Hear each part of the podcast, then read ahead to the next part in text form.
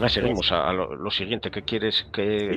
Siguiente era, una vez se produce el desembarco, nos centramos en la acción de la 21 División Panzer, que era la que estaba en las inmediaciones de Caen, que al final es, entre comillas, va a ser el único contraataque que se produce, aunque evidentemente de los 5 sectores por los que han desembarcado solo se va a poder producir en uno, pero bueno, ¿qué valoración haces de este contraataque de la 21 Panzer? Te lo enseño en un momento y somos breves. Te comparto la pantalla, si la puedes poner ahí. Ya está puesta. Tienes ahí, ¿no? Pues mira, esto es el día, bueno, esto es el 14 de junio, la zona norteamericana. Esto es Omaha, esto es Utah, y lo que voy a pasar ahora yo con el puntero es hasta dónde tenían que haber llegado el día... el día 6, los grises donde llegaron el día 6, estos son paracaidistas, y los grises donde llegaron, no llegaron a esta carretera que es la Nacional 13, que es la que comunica Cherburgo con Caen, y después de allí iba a París, y en Omaha se quedaron aquí, cuando tenían que haber llegado aquí abajo, que no está. Esto es el día 14, bueno, 7 días después, vemos lo que avanzan en Utah y consiguen enlazar aquí, que es Carentan, es donde enlazan con Omaha, que es donde está la famosa 101, toda esta es la zona famosa de la serie Hermanos de Sangre, y aquí tenemos pues las divisiones que defienden Cherburgo. Cherburgo tenía que haberse conquistado al tercer día y se conquista el 19, se tardan casi 20 días o 15 días en llegar a Cherburgo, tenía que haber caído el tercer día. Caen, ahora vamos a ver el lado británico, Caen está aquí. Hasta aquí esta es la carretera donde tenían que haber llegado aquel día. Espera si se quita esto. Ahí. Tenían que haber llegado a esta carretera. Se quedaron aquí. Esto es las posiciones británicas. Aquí está abierta. Esto es la playa Sword y esta es la playa Juno y la playa Gold. Como vemos hay un hueco en el medio. La 21 Panzer estaba situada aquí. Sus regimientos estaban en el norte de Caen, esto es Caen, aquí es donde llega la sexta paracaidista, esto aquí es el puente sobre el Orne, famoso puente Pegasus. El Pegasus Bridge, ese está aquí, que acá al lado hay un museo maravilloso que hay que visitar sí o sí, que es el Museo Paracaidista Británico, o sea, hay que ir sí o sí. Pues la 21 Panzer estaba aquí, tenía sus 3 regimientos en esta zona de aquí, perdón, sus 4 regimientos en esta zona de aquí, y coge 2 de sus regimientos, el 100 Panzer y el 192 mecanizado, y los lanza a esta brecha que se encuentran aquí entre los británicos y la tercera de los canadienses, y avanzan por aquí hasta el mar. Llegan al mar, se encuentra mucha resistencia, sobre todo en este lado de aquí, que son los altos de Periers, que es esta zona de aquí, que es una colina, son una serie de colinas un poco más elevadas, pero ahí los británicos paracaidistas han puesto cañones anticarro y de la tercera división y machacan, pierden de los 40 Panzer IV que llevan, creo que pierden 17 o algo así, pero... Este regimiento mecanizado, como va por este lado, no va tan cerca de la zona de los anticarros y llega al mar. Cuando están en el mar, que son las 7 de la tarde, resulta que pasan por encima de ellos como unos 500 planeadores que van a aterrizar aquí, a esta zona de aquí, de Rambille. Esos son los refuerzos de los paracaidistas británicos que vienen a las 6 de la tarde. En planeadores, los alemanes ven llegar esa horda impresionante de planeadores y se retiran. Y la oportunidad de haber roto el frente, porque aquí podían haber roto, si tú entras por aquí, eran mecanizados, aquí estaban bastante débiles, no les había dado tiempo a desembarcar la mayoría de carros de combate a los aliados. Aquí en Langrune estaba cercado un comando, vamos, un batallón británico y podían haber hecho mucho daño, pero al retirarse el contraataque de la 21 Panzer, que es el único que se produce en el día, bueno, hay otro contraataque de un pequeño grupo que es el Kampgruppe, los Papers, el otro, bueno, da igual, un Kampgruppe que son 1000 y pico tíos, contraataca aquí, la 30 Brigada Móvil, contraataca aquí en la zona de Creully y es destrozada por la aviación, y de los 1.200 soldados alemanes, esos soldados que van a pie, con 3 o 4 vehículos blindados y poco más, que solamente 90 regresan a sus líneas, el resto o mueren o son cogidos prisioneros. Y así termina el día 6 de junio y el contraataque alemán, que es este de aquí, con 2 regimientos. Y ahí acaba, no hay nada más. Ahí termina el contraataque alemán. Mira, voy a enseñar, si quieres te enseño dónde es el lugar del contraataque. Ya veis que están aquí mi famoso mapa lleno de chinchetas. Cada chincheta, estas están en el libro todas, o sea que las tenéis allí. Vamos a ir a esto es WN30, pues no es para aquí, es para aquí, para este lado. Vamos a ir a Sword, que está aquí, y donde llegan es a aquí, en esta zona de aquí. Esto de aquí, bueno, es el pueblecito de Lyon-sur-Mer y llegan a esta zona. Los pueblos eran más pequeños, obviamente, hoy en día son más grandes.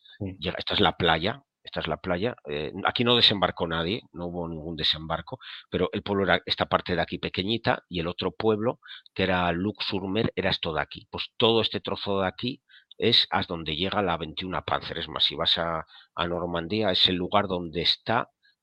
Sales en el cruce este de Lyon-sur-Mer y hay un monumento, que si tú has estado allí o alguien lo conocerá, a lo mejor la gente no lo sabe. Hay un Churchill que está en un pedestal al lado de la carretera. Pues este Churchill marca precisamente el lugar a donde llegaron los alemanes. No está ahí puesto por eso, pero él lo marca. Ellos avanzaron pues por toda esta zona de aquí. Obviamente no había todas estas casas y aquí estaban los británicos y aquí están los altos de Periers en toda esta parte de aquí, que no es que tenga mucha elevación, porque mira, Periers tiene una elevación de... está a 27 metros sobre el nivel del mar, lo que pasa que por aquí vas, por aquí estás a 50 y claro, pillas, estos van en lo alto de la colina y tú los pillas desde abajo, los ves descrestarse a los carros de combate alemanes. Y esto de aquí pues es Caen, que hoy en día es mucho más grande. En la Segunda Guerra Mundial Caen tenía 60.000 habitantes y era esta parte de aquí, por donde va la circunvalación más o menos. Hay que darse cuenta que hoy en día está todo más urbanizado, toda la zona. Pues no, mira, deja este mapa un segundo, para comentar lo siguiente, que efectivamente que la 21 Panzer va a llevar este contraataque muy limitado, pero aun teniendo suerte, como mucho a lo mejor hubiese podido hacer daño a la Playa Sword o Juno y haber creado algún contratiempo, pero al final lo que es todo el plan de invasión que ya estaban establecidos en Omaha, en Gold, en Utah, todo eso hubiese seguido para adelante, que de hecho el desembarco de Normandía estaba preparado en un primer momento para hacerlo solo en 3 playas. Luego se amplió, se va a ampliar el ala de Sword y se va a ampliar el ala de Utah, pero si hubiesen desembarcado a lo mejor en 3 puntos, hubiese tenido un poco más de impacto, pero bueno, teniendo el frente tan ancho, realmente esto no significa nada. Pero date cuenta de una cosa, esto es lo que está ahí el primer día, pero tú date cuenta que si esta 21 Panzer consigue machacar o eliminar, por ejemplo aquí, la brigada británica, la 3ª división con los paracaidistas, que esta gente estaba muy débil, no tenían grandes medios, es una bolsa pequeñita. Es que al día siguiente por la tarde tienes aquí a la Hitlerjugend aquí. La Hitlerjugend vino aquí. A donde está esto que pone 21 Panzer, la Hitlerjugend se situó aquí. Imagínate que te llega la Hitlerjugend aquí al día siguiente y tú has eliminado este flanco entero o has machacado parte de este flanco de aquí y te van a ir llegando en 2 o 3 días, te van llegando más cosas. En Omaha estaban precariamente, no estaban... lo que pasa es que bueno, el apoyo aéreo es fundamental para ellos. Es que es la aviación, al final es la aviación la que no te deja hacer nada. Luego también recordemos que hubo una operación aliada, creo que fue transporte, creo que se llama, y fue la que fue destruyendo todas las vías de comunicaciones, ferrocarril, puentes, claro. Entonces que se hizo muy difícil para los alemanes llegar allí. Y aún así llegaron, pero claro. Llegaron, pero bueno, muy mermados también. Muy mermados. Claro, tú imagínate que si los alemanes te llegan a tope de equipamiento, pues es que a lo mejor no les echas de ahí, pero a ver, claro, es que el del otro lado hizo toda esta planificación de 2 años para que no llegaran a tope de equipamiento. Claro, es que, oye, cada uno jugó sus cartas y en este caso al final los aliados las jugaron mejor. Los alemanes, oye, lo intentaron. Aquí si no se hubieran ido por él, porque ellos pensaron que esos planadores eran un ataque aéreo y que venían por ellos y por eso se fueron. Es lo que ha quedado en los informes de los alemanes, pero realmente eran planeadores que venían aquí, o sea que a ellos no les afectaba para nada. Si se hubieran quedado ahí, además estaba oscureciendo, por la noche no había aviación, pero también es verdad que por la noche es más difícil combatir y estos estaban todos ya cavando sus pozos para pasar la noche, No, las noches eran en esta época no había visión nocturna y las noches pues te quedabas en tu posición y procurabas no moverte mucho por si acaso. Pues vamos a la llegada de la 12, pero antes de eso simplemente decir una frase. Cuando Guderian termina la Segunda Guerra Mundial, lo van a entrevistar los estadounidenses y le preguntaron, pues bueno, que según su opinión, qué valoración hacía de la batalla de Normandía, tal y cual. Y una de las cosas que dijo Guderian fue que Alemania perdió la batalla de Normandía, o sea, que lo más importante fue la aviación, en pocas palabras. Sí. Con una batalla aérea equilibrada y sin esa interrupción que hizo la aviación en todo el sistema de transporte alemán, dirección a Normandía, según Guderian, la invasión se hubiese rechazado. Eso lo dijo él. En el 45, en...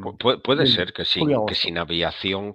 Claro, si quitamos... Es que al fin de cuentas una batalla no depende solo de un factor, son muchos factores, ¿no?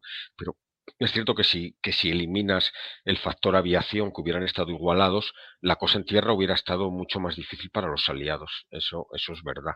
Sí. Y claro, si quitas también de que las líneas logísticas estuvieran impecables para los alemanes, pues claro, también, pero claro, a ver, los partidos de fútbol, a mí no me gusta el fútbol, pero si yo voy a jugar contra un equipo, digo, pero si los otros hubieran ido a la pata coja y con los ojos tapados, yo hubiera ganado. Hombre, claro, pero cada uno jugó sus cartas y en este caso los aliados pues jugaron las suyas. A ellos no les fue fácil, les hubiera gustado. Ellos pensaban que iban a caer antes los alemanes, que se iban a defender de esa manera. Pensaban que iban a tener más tranquilidad. No la tuvieron. La muestra son todos los muertos que hablamos, que son casi 200.000 muertos entre alemanes y aliados en una batalla de 2 meses. Son bastantes muertos. Sí, totalmente.